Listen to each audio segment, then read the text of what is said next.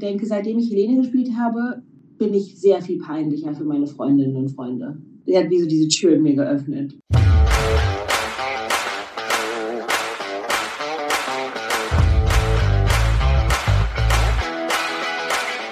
All You Can Stream, dein Navigator durch die Streaming-Welt.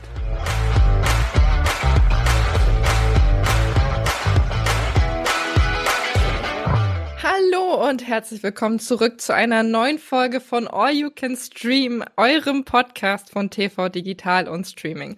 Mein Name ist Melanie und neben meiner Wenigkeit habe ich natürlich auch wieder meinen lieben Kollegen Micha mit dabei. Hi Melanie, hi. Und Micha, ich fange direkt mal an mit einer Anekdote aus der letzten Woche. Und zwar war ich mit Freunden verabredet, was jetzt äh, noch nicht so super spannend ist, wenn ich das jetzt mhm. so erzähle, aber wir haben Sim die Simpsons geguckt, und zwar den Film auf Deutsch. Nach einer mhm. Abstimmung in der Gruppe haben wir uns dafür entschieden, ihn auf Deutsch zu gucken. Und das, ähm, ich kann schon ganz offen sagen, ich war nicht eine derjenigen, die dafür gestimmt hat, denn ich gucke die Serie zwischendurch immer mal ganz gerne und mhm. gucke sie allerdings auf Englisch. So, und dieser Moment, wo du da sitzt und die Charaktere haben auf einmal eine andere Stimmlage und überhaupt eine andere Stimme, das ist für mich jedes Mal schockierend.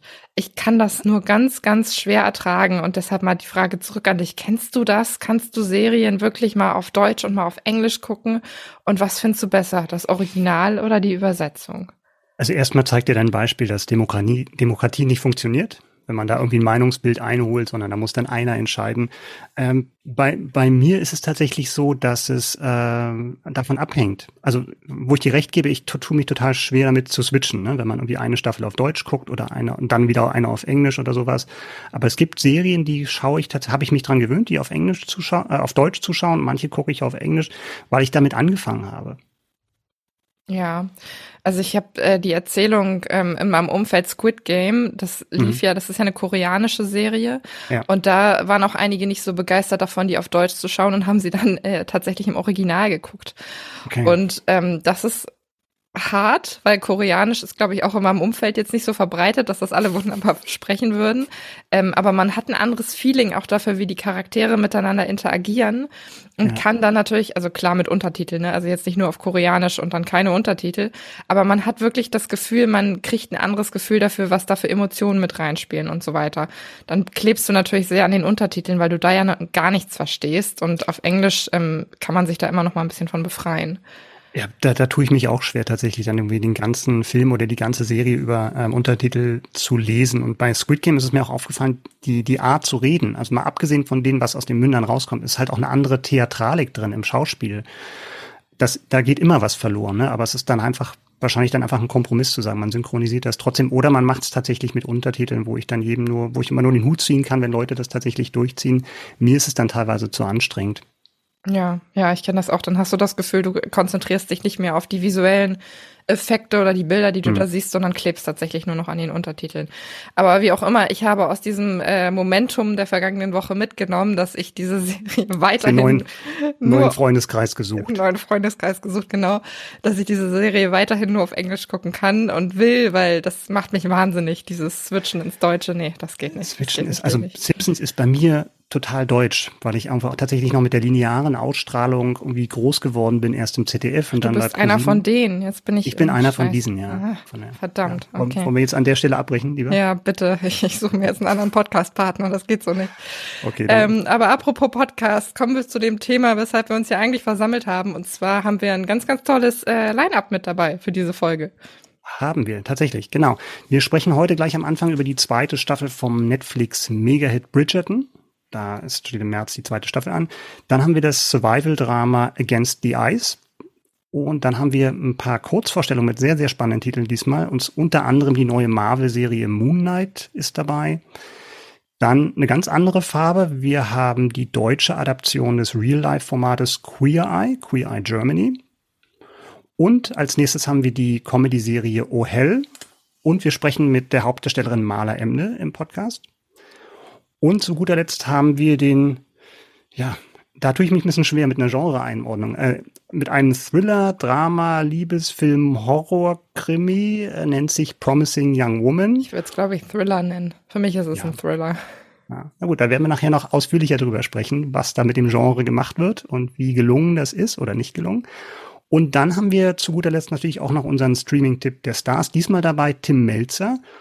Und der empfiehlt uns etwas, womit ich gar nicht gerechnet habe.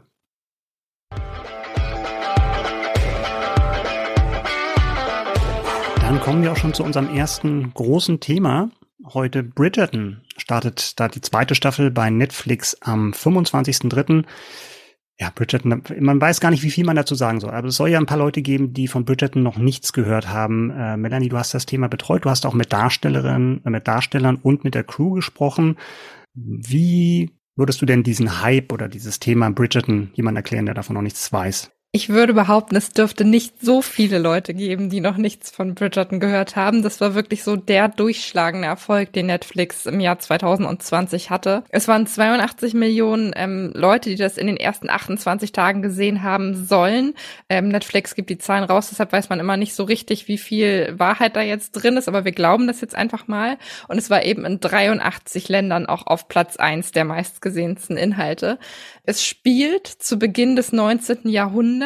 Wir befinden uns in der äh, Londoner High Society und es geht quasi um die Ballsaison, wo eben junge Frauen aus Familien, auch aus gehobeneren Familien, eben den Partner fürs Leben finden sollen innerhalb dieser ganzen Ballsaison. Und im Fokus von Staffel 1 steht eben Daphne, die dem Duke von Hastings verfällt, mhm. die erste Tochter, die älteste Tochter der Familie Bridgerton und genau, in Staffel 2 geht's dann ein bisschen anders weiter. Worum geht's denn? Wer sind denn dann die Hauptfiguren, auf die wir uns freuen können?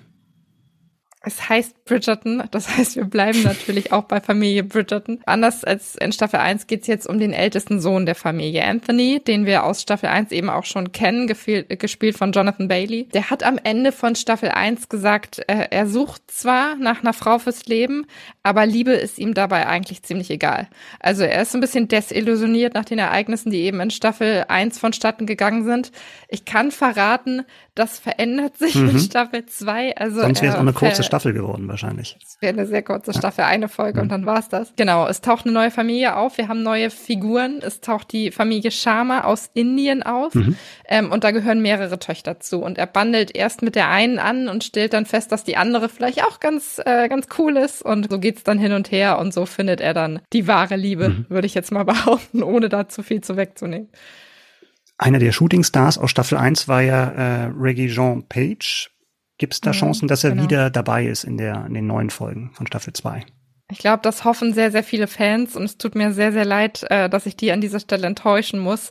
Nein, Daphne ist wieder mit dabei, die kehrt in der Nebenrolle wieder zurück, aber er hat sich dagegen entschieden, ähm, wieder am Set von Bridgerton mit dabei zu sein, was natürlich auch daran liegen kann, dass er nach Staffel 1, du hast es schon gesagt, echt durch die Decke gegangen mhm. ist. Der hat sehr, sehr viele Angebote, wird auch als neuer James Bond eben gehandelt. Ob das dazu kommt, ähm, steht in den Sternen, aber er wird zumindest als solcher gehandelt.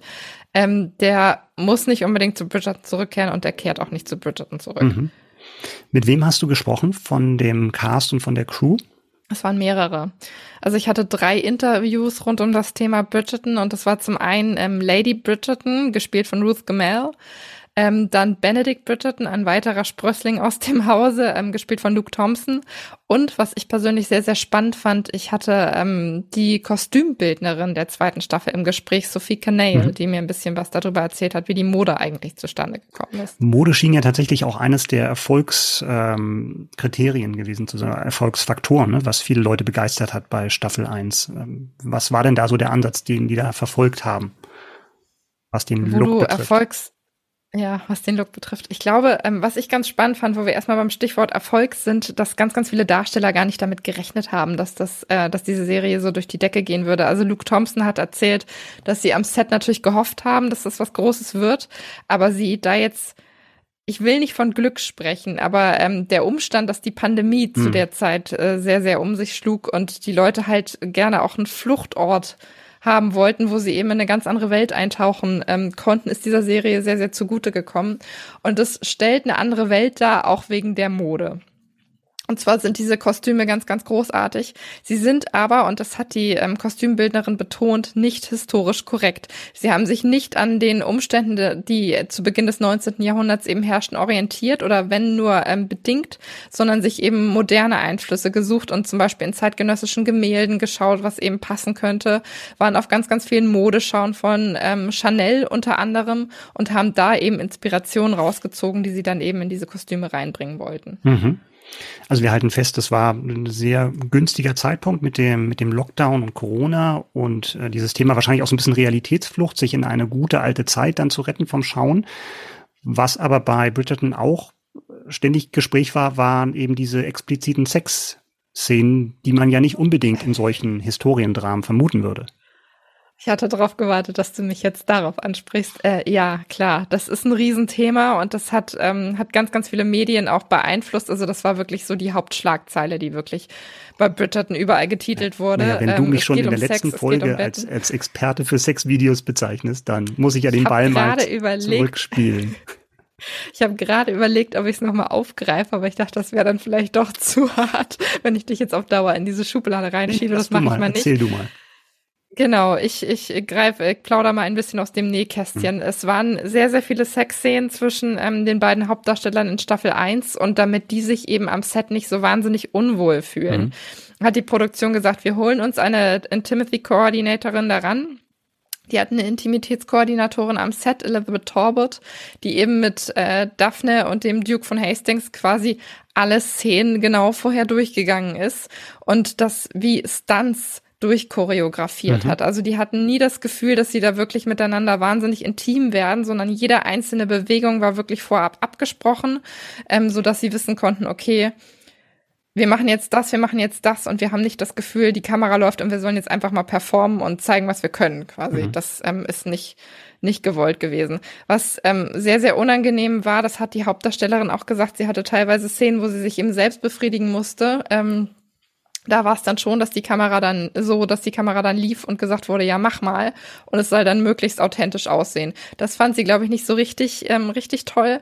Aber die ganzen Szenen, wo sie eben gemeinsam ähm, was performen sollten, waren wirklich vorab genau abgesprochen, mhm. damit die sich eben wirklich wohlfühlen können. Für Aufmerksamkeit hat ja auch der, der Tatsache gesorgt, dass es sehr divers besetzt war, auch schon in, in Staffel 1, ähm, wo dann eben dann zwar nicht historisch korrekt, aber eben um auch mehr Chancen ähm, an Schauspieler zu geben von mit anderer Hautfarbe, eben die besetzt wurden.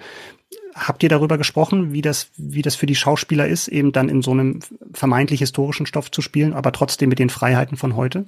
Ja, Ruth Gomel hat mir auch gesagt, dass ihr von Anfang an aufgefallen ist, dass beim Casting sehr, sehr viel Wert darauf gelegt wurde, dass eben divers besetzt wird. Produzentin ähm, von Bridgerton ist Shonda Rhimes, die ja auch ganz, ganz viele andere große Produktionen eben schon verantwortet hat, unter anderem Grey's Anatomy und Private Practice.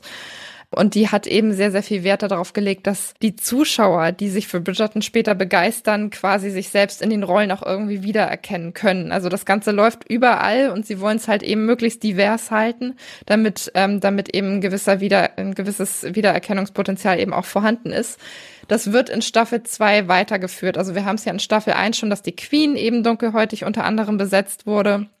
In Staffel 2 kommt mit, mit, ähm, mit Anthonys neuer Geliebten quasi. Die ganze Familie hat einen indischen Background. Da ähm, wird das Ganze also fortgeführt, was ich auch sehr begrüßt habe, weil das ist erfrischend und das hat man in nicht so vielen historischen Stoffen, weil du ja, wie du schon gesagt hast, ist jetzt nicht zwangsläufig historisch korrekt, aber es ist sehr, sehr angenehm anzusehen. Bridgerton, Staffel 2 ab dem 25.03. bei Netflix verfügbar.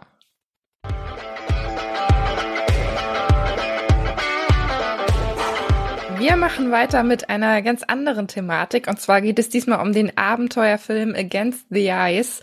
Seit dem 2.3. bei Netflix verfügbar. Micha, du hast dich intensiv mit diesem Film beschäftigt. Ähm, erzähl erstmal vorab, worum geht's denn überhaupt? Ich habe mich intensiv beschäftigt, also alles außer selbst in der Arktis gewesen, habe ich alles gemacht, was ich machen kann. Ich habe den Film gesehen.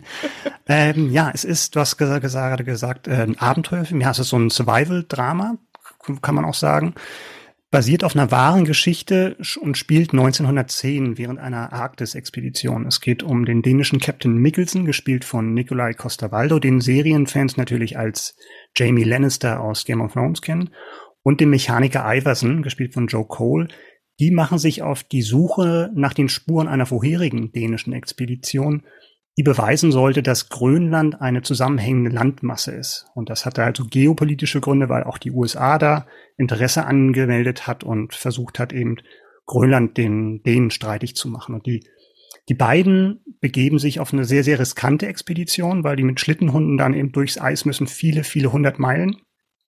Und eine, eine Figur im Film sagt tatsächlich, es ist so ein bisschen wie zu Fuß von Rom nach Moskau zu laufen und nach einem Steinhaufen zu, Ausschau zu halten nach einem kleinen Steinhaufen, weil da vermuten sie halt dann die Aufzeichnungen, die ihnen weiterhelfen. Und das sollte mehrere Monate dauern, daraus werden aber tatsächlich Jahre. Boah, das ist oh Du hast gerade schon gesagt, der Film basiert auf einem Buch. Ich habe gelesen, das ist von 1957, also auch schon ein bisschen mhm. älter. Ähm, wie kam es dazu, dass das ausgerechnet jetzt verfilmt worden ist? Es ist tatsächlich so ein Herzensprojekt von dem Hauptdarsteller gewesen, von Nikolai Costa-Waldau der das Buch im Antiquariat entdeckt hat, der erzählt und eben dort eben aufmerksam wurde auf diese Lebensgeschichte oder auf diesen Tatsachenbericht und eben dann lange Zeit versucht hat, das umzusetzen. Er ist jetzt tatsächlich bei diesem Film auch dann Mitproduzent und auch Co-Autor des Drehbuchs. Also er hat sich praktisch dann auch diese Rolle des, des Kapitäns sich selbst geschrieben. Okay. Du sagtest Survival-Drama, also wir sind wahrscheinlich die ganze Zeit super eng an den Charakteren dran und ähm, ja. versuchen mit denen gemeinsam eben zu überleben. Was macht das mit der Psyche der Figuren? Weil das klingt wahnsinnig beklemmend, wenn ich das jetzt so höre. Das macht eine Menge mit der Psyche. Also das, man kennt ja vielleicht auch so diese Geschichten von, von Arvid Fuchs und Messner, ähm, also diese, diese Wahnsinnstorturen, wo halt zwei Leute nicht auf engstem Raum, sondern genau das Gegenteil. Es sei denn, sie sitzen im Zelt, im, im sturmumtosten äh, Zelt dann nachts. Aber genau das Gegenteil, eben diese, diese wahnsinnige Entfernung vor sich haben und du kommst halt pro Tag nur Millimeter auf der Karte, wenn überhaupt voran und äh, hast halt nur diese Schlittenhunde um, um, um sie, um sich herum. Was jetzt diese Expedition dieser beiden Leute nochmal erschwert, ist, dass sie sich kaum kennen. Also der Kapitän ist so der, der Besessene, äh, der halt wirklich sein Leben sich dem verschrieben hat, eben diese, die Spuren zu finden, diese Expedition, während der jüngere Mechaniker eben eigentlich völlig fehl am Platze wirkt. Es hat sich sonst kein Freiwilliger gemeldet. Die anderen sind, haben irgendwie alle zu Boden geschaut, als es darum ging, wer begleitet mich auf dieser Expedition und er ähm, ja ist eigentlich auch am wenigsten vorbereitet oder ausgebildet. Und deswegen treffen da zwei sehr unterschiedliche Charaktere aufeinander.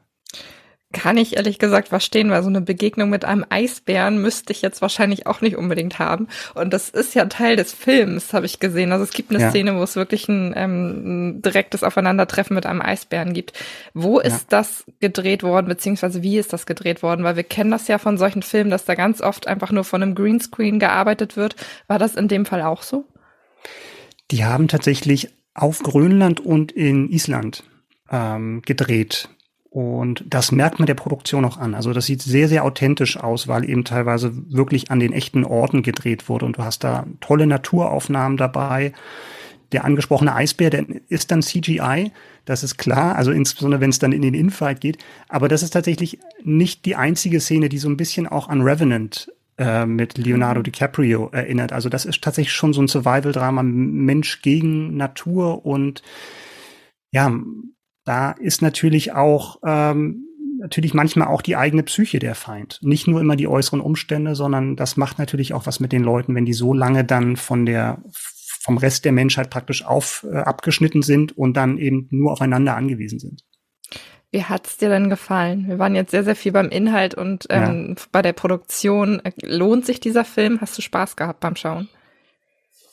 Also was, was für mich unklar geblieben ist, so ein bisschen, ist dieses, die Motivation dieser beiden Männer. Es wird immer so ein bisschen angerissen, was auf dem Spiel steht, eben durch diese die Gebietsansprüche der USA, aber das letztendlich trägt dann noch noch keinen Film. Es ja, warum diese beiden Männer eben durch diese Extreme gehen, bleibt mir ein bisschen zu vage und dann ist immer die Gefahr, dann, dann besteht die Gefahr bei so einem Film, dass es einfach eine Abfolge von Ereignissen ist, die man dann eben auch erwartet in so einer Sache, von wegen Nahrungsmangel, es gibt einen Angriff durch einen Eisbären dort, es gibt, man verliert den Schlitten und man verliert die Schlittenhunde ähm, und man dreht langsam durch. Und das ist ein bisschen schade. Ich würde trotzdem sagen, das ist ein solider Überlebensthriller in, in toller Atmosphäre, toller Umgebung.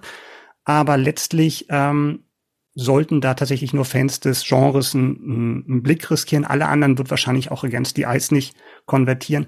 Aber man sollte sagen, dass Game of Thrones Fans wahrscheinlich ohnehin einschalten hätten, weil nicht nur Nikolai Costa-Waldau ist dabei, sondern auch der Mann, der in Game of Thrones seinen Vater gespielt hat. Also Charles Dance, mhm. der Tywin Lannister gespielt hat, hat auch eine Rolle. Also insofern gibt es ein kleines Game of Thrones Reunion.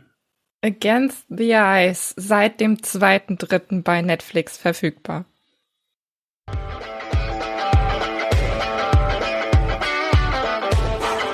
Kommen wir jetzt zu den kurzen Highlights, die wir euch noch präsentieren möchten. Und zwar ist mein persönlicher Favorit im, äh, im Monat März tatsächlich Rot, ab dem 10.3. bei Disney Plus verfügbar. Es ist eine neue Pixar-Produktion, wo ich immer mein Herz ein bisschen dran gehängt habe. Es ist von den Machern von Alles steht Kopf. Und im Mittelpunkt der Geschichte steht ein 13-jähriges Teenager-Mädchen, Miley. Die ist eigentlich ein ganz normaler Teenager. Also sie zelebriert Boybands, sie findet ihre Eltern unfassbar peinlich, sie verliebt sich, sie verbringt Zeit mit ihren Freundinnen, hat jedoch ein kleines Problem und ähm, das wird im Verlauf der Geschichte zum größeren Problem, denn immer wenn sie sich aufregt oder große Emotionen hat, verwandelt sie sich in einen riesengroßen, runden, roten Panda-Bären. Ähm, kennen wir ja alle diese Situation. Das kennen wir alle diese Situation. Es ist total niedlich. Es ist eine Geschichte über Zusammenhalt, über das Erwachsenwerden und eben auch, was ganz besonders ist, dass die Songs der Boyband, die sie eben sehr, sehr zelebriert, von Billie Eilish ähm, alle geschrieben worden sind. Also wir haben da auch noch einen Bezug zu den Teenagern der heutigen Zeit. Genau, Rot, ab mhm. 10. März bei Disney Plus verfügbar. Und dann ein harter Cut thematisch. Formula One geht in die nächste Staffel. Drive to Survive ab dem 11.04. bei Netflix verfügbar.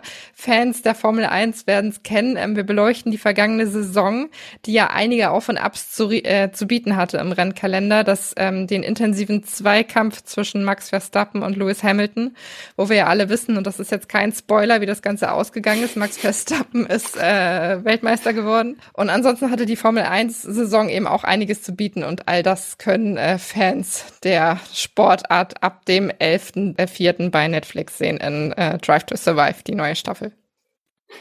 Ich habe Moon Knight dabei, äh, neue Marvel-Serie. Es geht um einen, ja, einen sanftmütigen Verkäufer. Steven wird gespielt von Oscar Isaacs, den wir als Poe Dameron aus den neuen Star Wars-Filmen kennen. Und der wird von regelmäßig von Blackouts geplant, wo er sich danach nicht mehr dran erinnern kann, was passiert ist. Und stellt dann fest, dass er tatsächlich an einer Identitätsstörung leidet und er teilt sich dem Körper tatsächlich mit einem, mit einem Söldner, genannt Mark Spector. Und das das ist natürlich die Quelle für, für einige von, von einigen Komplikationen und sie versuchen halt gemeinsam irgendwie diesem Geheimnis des geteilten Körpers auf die Spur zu kommen und die Spur führt ins alte Ägypten. Wir haben Ethan Hawke als Bösewicht dabei und Moon Knight startet am 30.03. bei Disney Plus. Und dann haben wir noch ein ja, Erotik-Psychothriller, würde ich sagen. Deepwater mit Ben Affleck und Anna de Armas. Ähm, spielen beide ein reiches Ehepaar, Melinda und Vic.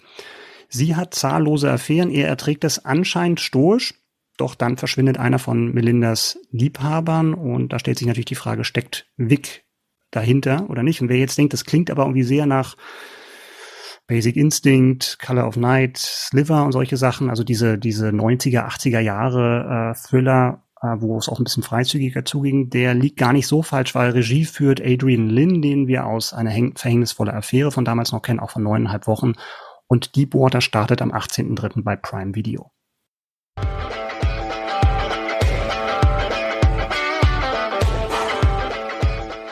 Unser nächstes Highlight ist Queer Eye Germany, startet am 9.3. bei Netflix und ist die deutsche Adaption eines US-Real-Life-Formats. Für alle, die Queer Eye noch nicht gesehen haben, Melanie, ähm, sag uns doch mal, worum es geht.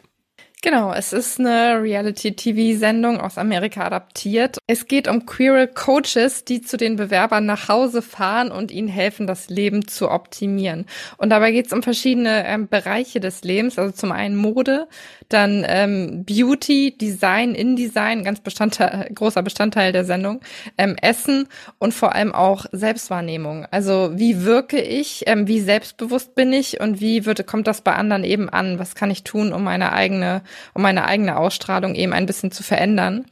Ähm, es sind Fab Five, es sind fünf Coaches, die sich eben mit den ähm, Bewerbern auseinandersetzen und das auf eine sehr, sehr charmante Art und Weise tun. Wer sind die Bewerber, die sich da helfen lassen?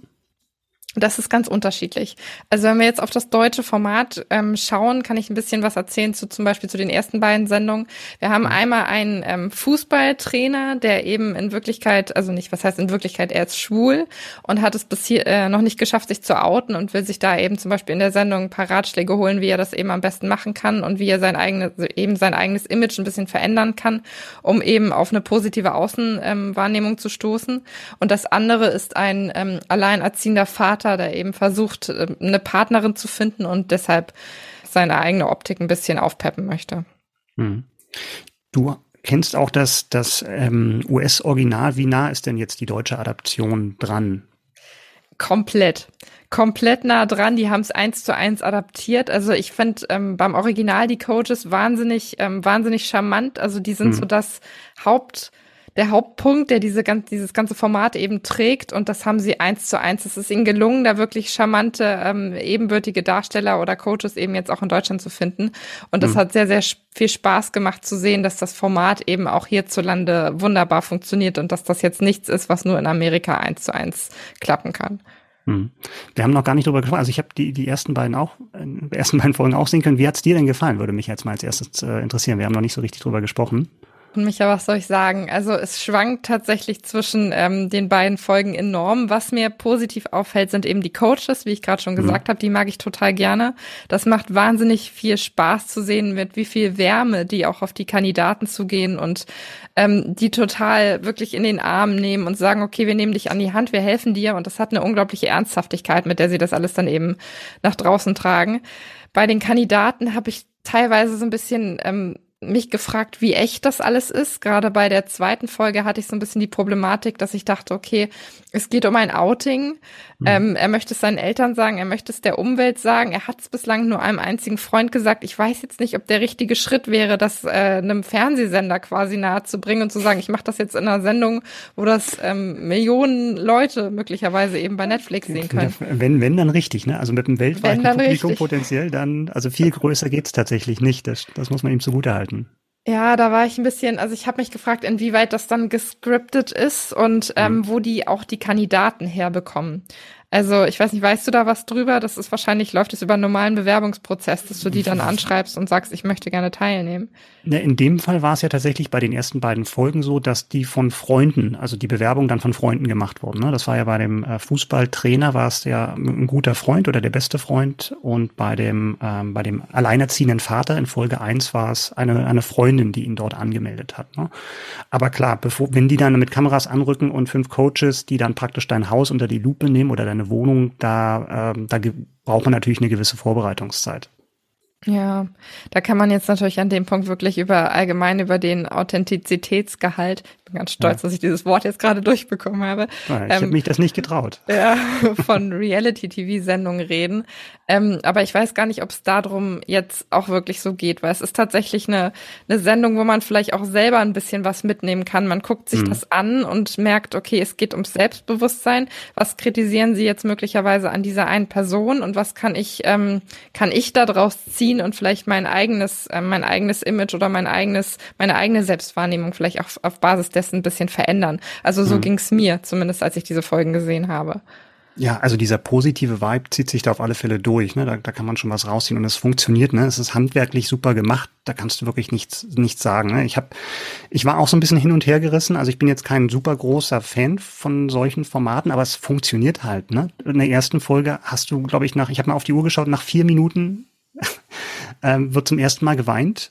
Äh, in der ersten Folge. Du hast auf die Uhr geschaut, wirklich? Ich habe auf die Uhr geschaut, äh, weil ich wusste, dass das kommt und zum Schluss dann auch nochmal, ne? Und das funktioniert halt, ne? Dass wenn du merkst, wie, wie ergriffen die Leute sind und auch ähm, wie sich dann die Coaches reinhängen, aber auch was das halt für einen Prozess dann in Gang setzt bei den Leuten, sich zu verändern.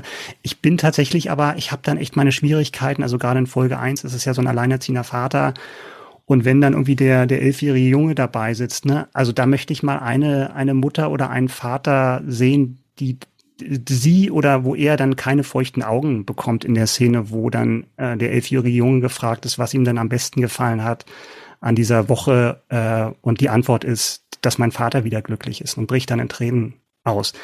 Das ist schon, also das ist natürlich total ergreifend, aber ich finde, also das ist auch grenzwertig, wenn da Kinder dann so präsentiert werden, die halt, ähm, ja, die halt da dann noch irgendwie sich nicht beworben haben, ne? sondern sind dann halt dann mittendrin in dieser, in dieser Geschichte.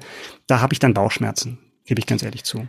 Das stimmt. Über den Punkt habe ich bisher ehrlich gesagt noch gar nicht nachgedacht. Aber ähm, wenn ich es mal reflektiere, ich finde, so groß ist die Rolle von dem Jungen letztendlich in der ganzen Sendung auch nicht, oder? Also du siehst ihn ein paar Mal, aber der Fokus liegt eben auf dem Vater und auch ganz viel auf dem, was der Vater über eben über diesen Jungen eben mhm. erzählt. Was ich mich immer frage, wenn ich sowas sehe, ist, das sehen ja vielleicht auch die Freunde von dem. Ja, klar. Ähm, wie wird dann in der Schule darüber gesprochen oder ähm, mhm. zieht das überhaupt irgendwas nach sich? Vielleicht kriegt es auch gar keiner mit. Aber ich denke mal, dass natürlich, der wird auch erzählen, dass sie ein Fernsehteam dann da zu Hause hatten und dann mhm. mit Freunden das vielleicht schauen, ähm, was das dann nach sich zieht. Sei immer noch mal in Frage gestellt, ob das wirklich für Kinder so gut ist, da hast du recht. Aber mhm. ich muss, ähm, wo du das mit den ergreifenden Szenen gesagt hast, ich muss mich an dieser Stelle outen mir sind auch die Tränen gekommen. Okay.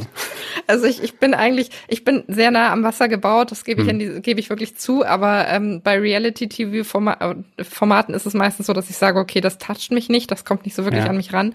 Aber ähm, es gab davor auch einen Moment, wo der Vater über seinen Sohn gesprochen ja, hat. Ja, und ähm, auf der Bühne. Genau, und ihm die Tränen gekommen sind. Und da habe ich auch gedacht, Gott, was haben die für eine Beziehung zueinander? Das ist ja, so niedlich. Und dann war es um mich auch geschehen. Das war ganz, das war ganz, ganz ergreifend. Also da kann ich sagen, auch Leute, die normalerweise so wie ich sind und sagen, sie schalten bei Reality-TV-Formaten nicht unbedingt ein, die werden ähm, an Queer Eye bestimmt ähm, ganz viel Spaß haben. Ab dem 9.3. bei Netflix verfügbar alle fünf Folgen.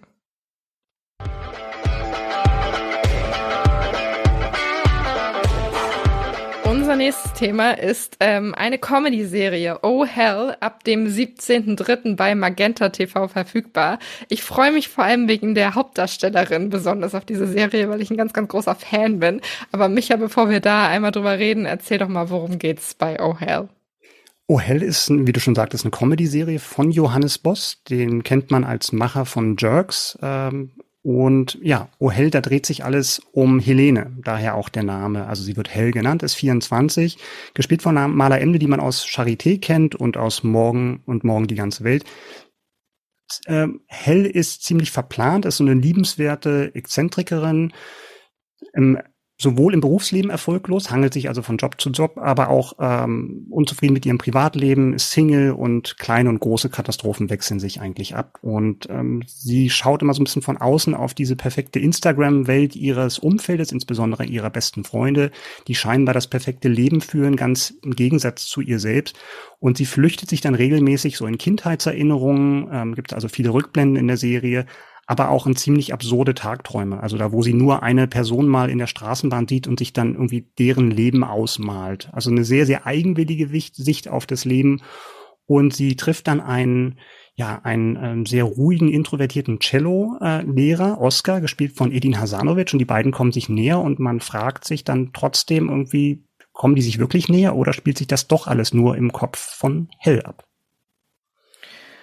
Ähm, Maler, du hast es gerade eben schon angesprochen, Maler Emde, mit der du auch gesprochen hast und die mhm. auch gleich noch zu Wort kommen wird. Ähm, kannst du gefühlt in jede Rolle packen, hat aber auch in letzter Zeit vor allem ähm, dramatische und tiefgründigere Sachen gespielt. Jetzt ist es eine Comedy-Serie. Mir fällt es ein bisschen schwer, mir sie in dieser Rolle vorzustellen. Wie gut ist denn das?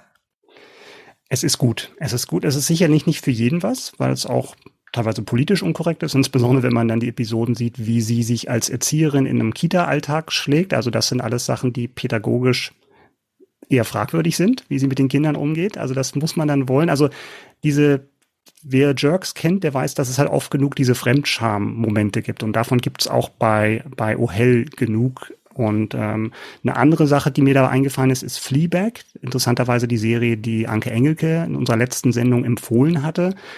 Auch dort spricht dann die Hauptfigur öfter mal direkt in die Kamera. Das macht Helene auch. Und wie gesagt, sagen, also wer mit diesen beiden Serien klarkommt oder die es gut findet, der wird auch äh, äh, bei Ohel, sollte auf alle Fälle mal reinschauen. Es ist halt unbequem, es ist sehr kreativ umgesetzt.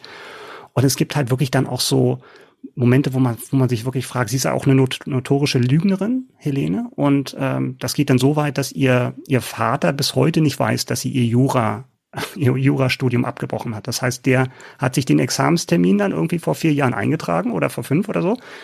und steht dann in der Uni und ruft sie irgendwann an von wegen, äh, Helenchen, wo bist du denn? Ich warte in der Uni. Und sie war seit vier Jahren nicht mehr da. Hat, druckt sich schnell ein Examen aus dem Internet aus und taucht da auf und die Kommilitonen sagen auch von wegen, du warst doch seit vier Jahren nicht mehr hier. Und sie sagt, ja, cooler Witz und so und Ganz spielt halt den Sache. Vater, ja. Und also du, du, man schwingt halt so zwischen Komik und Tragik, weil natürlich das auch, sie halt auch sehr viele Leute verletzt damit. Aber ja, es ähm, ist schon ein kleiner Geheimtipp, würde ich sagen. Es ist ein Studentenumfeld, ne? Hast du das Gefühl, dass es vor allem auf ein jüngeres Publikum ausgelegt ist oder können das alle gucken?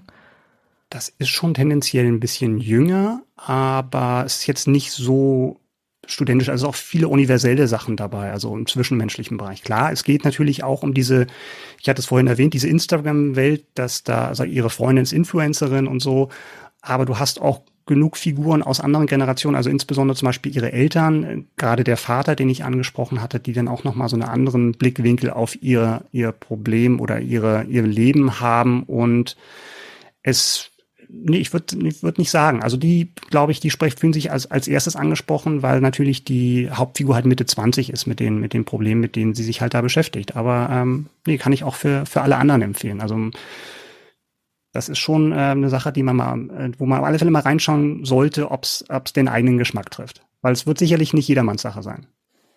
Du hast mit Amala Emne gesprochen über dieses Projekt. Ja, ja. Ähm, also man, genauso wie man in der Serie ihre die Spiellaune und äh, diese Erleichterung, mal so eine Rolle zu bekommen, angemerkt hat, hat man das auch im Interview gespürt. Und wir haben darüber gesprochen, wie zum Beispiel, wie das ungewöhnliche Casting für diese Rolle aussah und auch welche Tricks sie mit Edin Hasanovic am Set entwickelt hat weil sie tatsächlich irgendwie 80 Prozent der Aufnahmen irgendwie durch Lacher versaut haben und haben sich dann halt so ein paar Methoden ausgedacht, damit das nicht mehr passiert.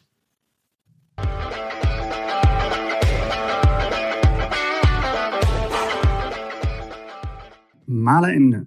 Was war dein allererster Impuls, als du das Drehbuch zu Oh Hell am, zum ersten Mal gelesen hast?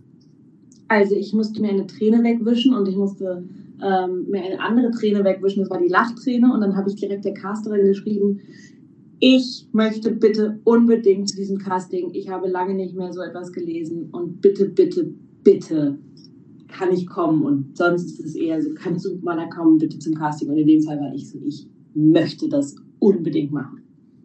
Was war das Besondere? Was hatte ich da so angesprochen bei dem Drehbuch? Also erstmal war es ein Drehbuch, äh, das während du das gelesen hast oder während ich saß im Zug und ich musste mich wirklich beherrschen, nicht also nicht zu laut zu lachen. Und das passiert so selten, dass man das, oder ich hatte das bisher sehr selten in meinem Leben, dass ich Drehbücher gelesen habe und die mich zum Lachen gebracht haben, ohne die ganzen visuellen Sachen, ohne zu wissen, wer das spielt, ohne Musik, sondern nur das, was da geschrieben stand, hat mich so berührt und ich habe so eine Liebe für diese Figur gehabt, sofort, ähm, dass es für mich klar war, das möchte ich spielen. Also du hast dich auf den ersten Blick in O Hell und auch in die Hauptfigur Helene verliebt?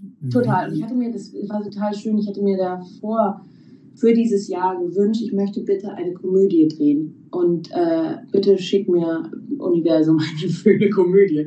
Und dann hatte ich dieses Drehbuch vor mir und war so, das ist es. Das ist es. Das ist einfach genau das, worauf ich gerade Lust habe. Das ist eine Frauenfigur, die so weird ist, so liebevoll, die hat so ein reines Herz. Ähm, die ist trotzdem so wild und manchmal brutal. Ähm, die will ich spielen. Also du hast gesagt, du hast dich auf den ersten Blick verliebt. Äh, wie sehr musstest du dich denn noch anstrengen, um die Rolle dann tatsächlich noch zu bekommen?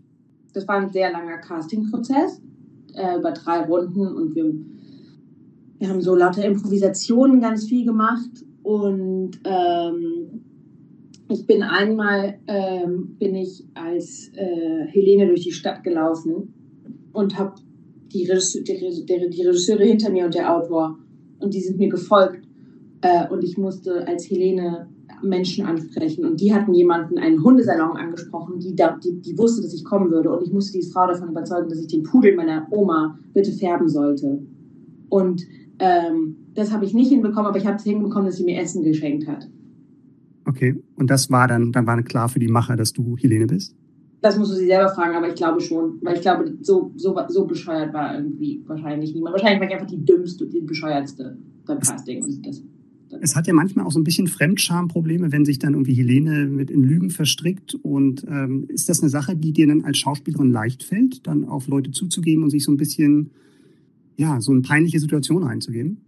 Ähm, ich glaube, ich mag es lieber, wenn ich mich hinter einer Figur verstecken kann. Dann fällt mir das sehr, sehr viel einfacher als als Maler.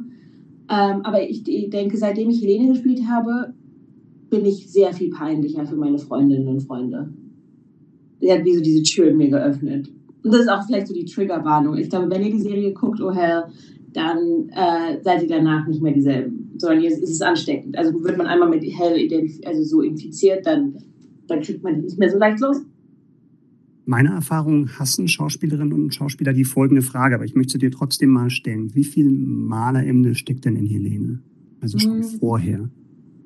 Schon vorher, ich glaube, die steckt schon immer ganz viel in mir. Ich konnte die bisher ist Helene, also Hell, die erste Chance für mich, die erste große Chance zu zeigen, dass diese Seite in mir steckt, weil ich vorher sehr viel äh, Drama, Politdrama gespielt habe. Das ist eine große Seite von mir, aber ich glaube, diese, diese Chaoskönigin, diese wilde und die freudvolle Figur, die ist genauso Teil von mir. Es ging ja sehr witzig zu beim Set. Wir haben auch gehört, äh, du und Edin Hasanovic, ihr habt besondere Techniken entwickelt, um euch gegenseitig nicht zum Lachen zu bringen, wenn es nicht gepasst hat. Also erstmal muss ich für unsere Seriosität wegen sagen, äh, wir haben teilweise auch sehr, sehr ernsthaft gearbeitet und ich glaube, ein, äh, was man manchmal missversteht, ist, dass bei einem Komödiendreh alles total lustig abläuft. Das ist gar nicht, ganz oft nicht so, weil ich glaube, in dem Moment, wo wir uns sehr ernst nehmen, ist es für euch ZuschauerInnen am lustigsten.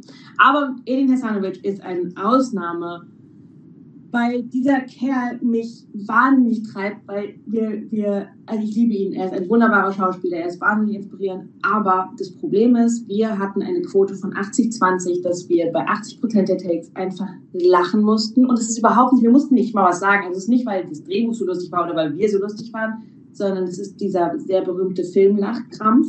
Und den hatte ich aber leider mit ihm in jeder Szene, die ich mit ihm gespielt habe und unser Trick war es, da dem dem zu entfliehen war, dass wir einfach uns während aller unserer Szenen nicht angeguckt haben. Also weil bei einem Film hat man ja immer eine Nahe auf dich, dann eine Nahe auf mich und man steht dann so neben der Kamera und guckt so damit für den Zuschauer das so aussieht, als würdest du sehr fast in die Kamera gucken, aber du guckst eben deinen Spielpartner einen an.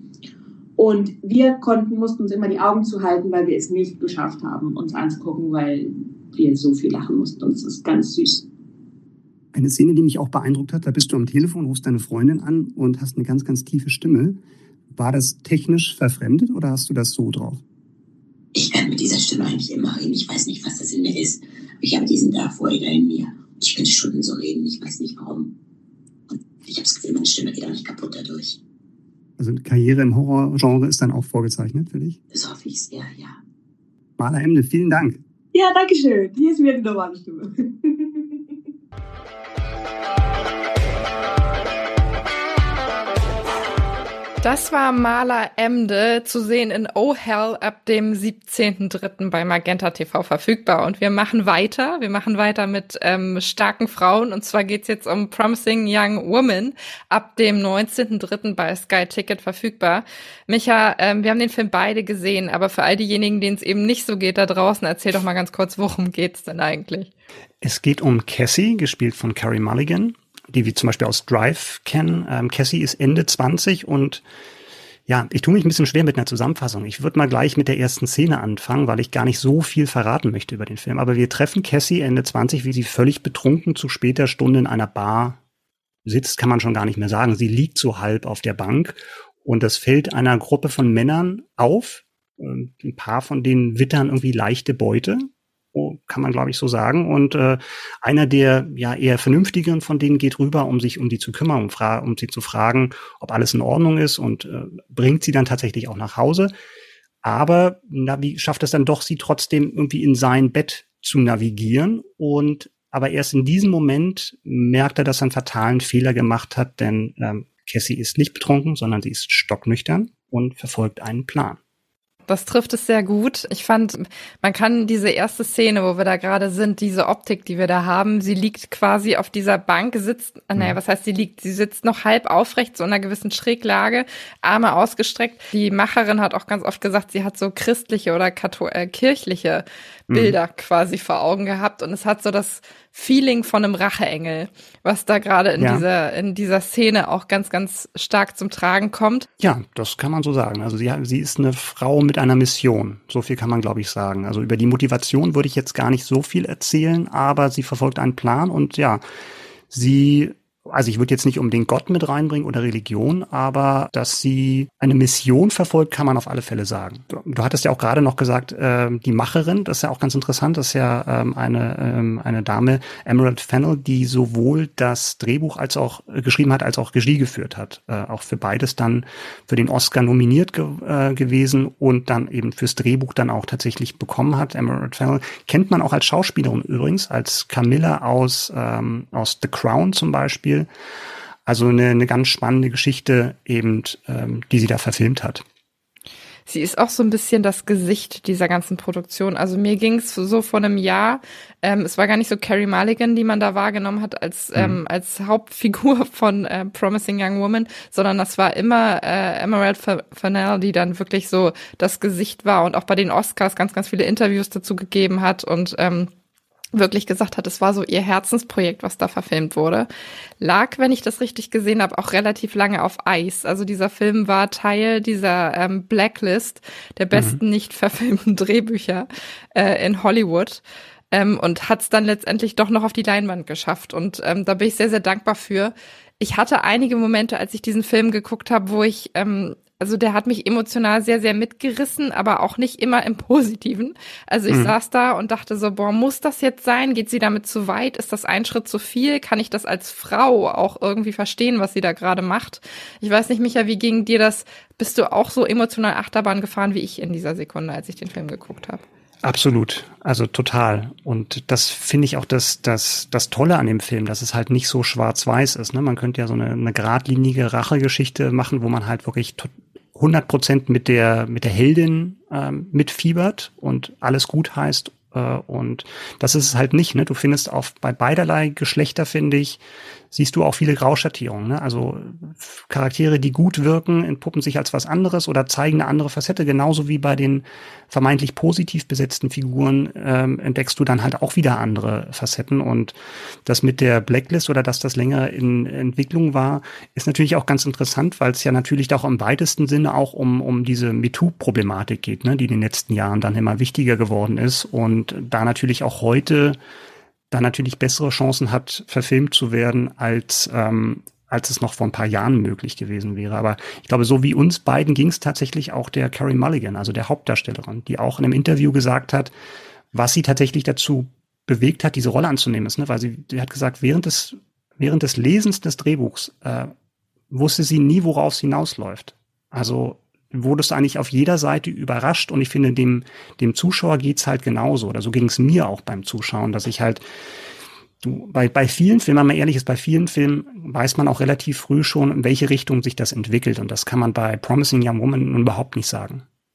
Das stimmt, so ging's mir auch. Und gerade am Ende war es nochmal ein Twist, wo ich dachte, okay, damit habe ich jetzt gar nicht gerechnet. Und ich habe dann, äh, als ich, als der Film vorbei war, wirklich das Feeling vom Anfang reflektiert, wo ich immer mhm. zwischendurch dachte, boah, das ist sehr, sehr überspitzt, wie hier Sachen dargestellt werden. Ich weiß nicht, ob ich damit so richtig fein bin und ob ich das mhm. als äh, realistisch ansehe. Aber als der Film dann am Ende vorbei war, saß ich da und dachte so, okay, mit dem Ende ist es in sich komplett rund. Also der Film mhm. hätte nicht anders sein dürfen, als er in der Sekunde eben da dargestellt worden ist.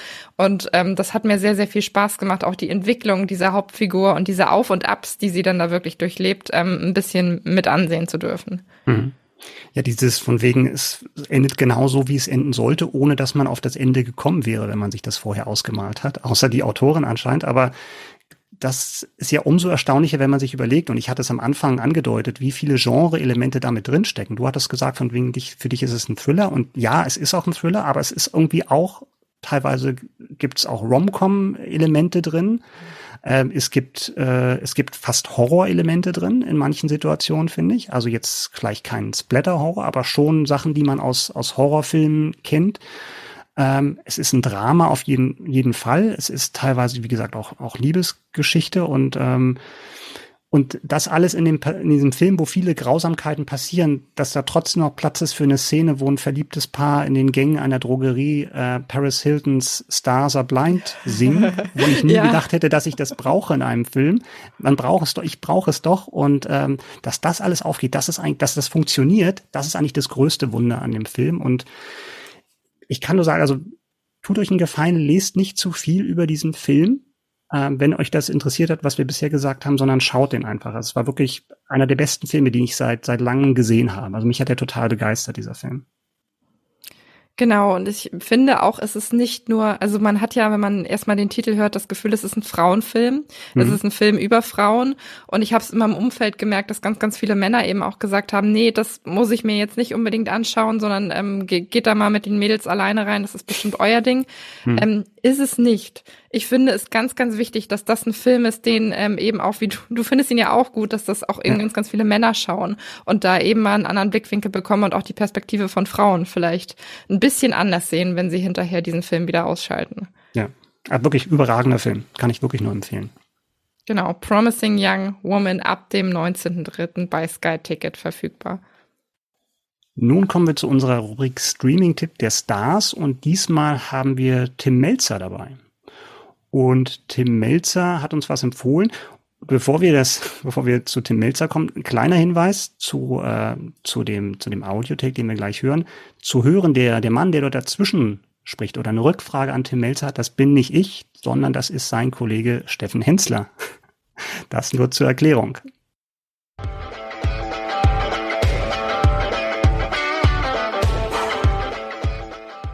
Also grund, grundsätzlich tue ich mich schwer mit dem Archivmaterial in irgendwelchen Streamingdiensten, weil ich habe nicht die Geduld, da wirklich arg in die Recherche zu gehen. Äh, aber eine Sendung, die ich auf die, wo ich mich wirklich auf jede Staffel immer wieder freue, ist Drag Race bei Ru Paul. Um Klassen besser als mit der Klum. Ist so. Ist einfach so, ist geil, mag ich, feiere ich total ab. Warum auch immer. Jetzt guck mich nicht so an. Ich weiß nicht mehr, was das ist. Ha? Das ist Drag Queens. Da machen, Ach, da, da, da, wird die, die beste so, so. Drag Race verstanden? Nein. Also sagt sich ja. Ja, heißt Drag, aber Drag, Drag mit G geschrieben. Ja, alles klar. So, das finde ja, ich geil. Das war also Tim Melzers Empfehlung. RuPaul's Drag Race ist äh, derzeit bei Netflix und bei RTL Plus zu sehen, also diese Competition Show, wo sich praktisch dann die, die Drag Queen Kandidaten ähm, battlen und ähm, dann eben die beste von ihnen gekürt wird. Ähm, Tim Melzer sieht man zurzeit bei Kitchen Impossible, ist auch bei RTL Plus verfügbar. Und das war auch schon die März-Ausgabe von All You Can Stream. Wir hoffen, es hat euch gefallen. Wir hoffen, es ist irgendwas dabei, wo ihr Lust habt, es tatsächlich in diesem Monat zu streamen. Ähm, Micha, hast du noch irgendwas, was du den Hörern mitgeben möchtest an dieser Stelle? Ja, wer Streaming nicht nur hören will, wie bei uns, sondern vielleicht auch was darüber lesen will, der kann gerne zu Streaming greifen, unserem, unserer Zeitschrift, äh, die jetzt auch gerade aktuell verfügbar ist, wo wir unter anderem auch Bridgerton 2 noch vorstellen und viele, viele andere Streaming-Highlights gibt's im Zeitschriftenhandel oder als Abo, gibt's auch als E-Paper. Ähm, ja, schaut da gerne mal rein. Genau, und wem das jetzt hier alles in diesem Podcast ein bisschen zu schnell gegangen ist, der kann gerne auch nochmal in unsere Show Notes gucken. Da findet er noch alle Links zu den Themen, äh, die wir in dieser Folge mit dabei hatten. Genau, und ansonsten hören wir uns jetzt in vier Wochen wieder. Ähm, bis dahin alles Gute und ähm, ja, bis dann. Tschüss. Macht's gut. Tschüss.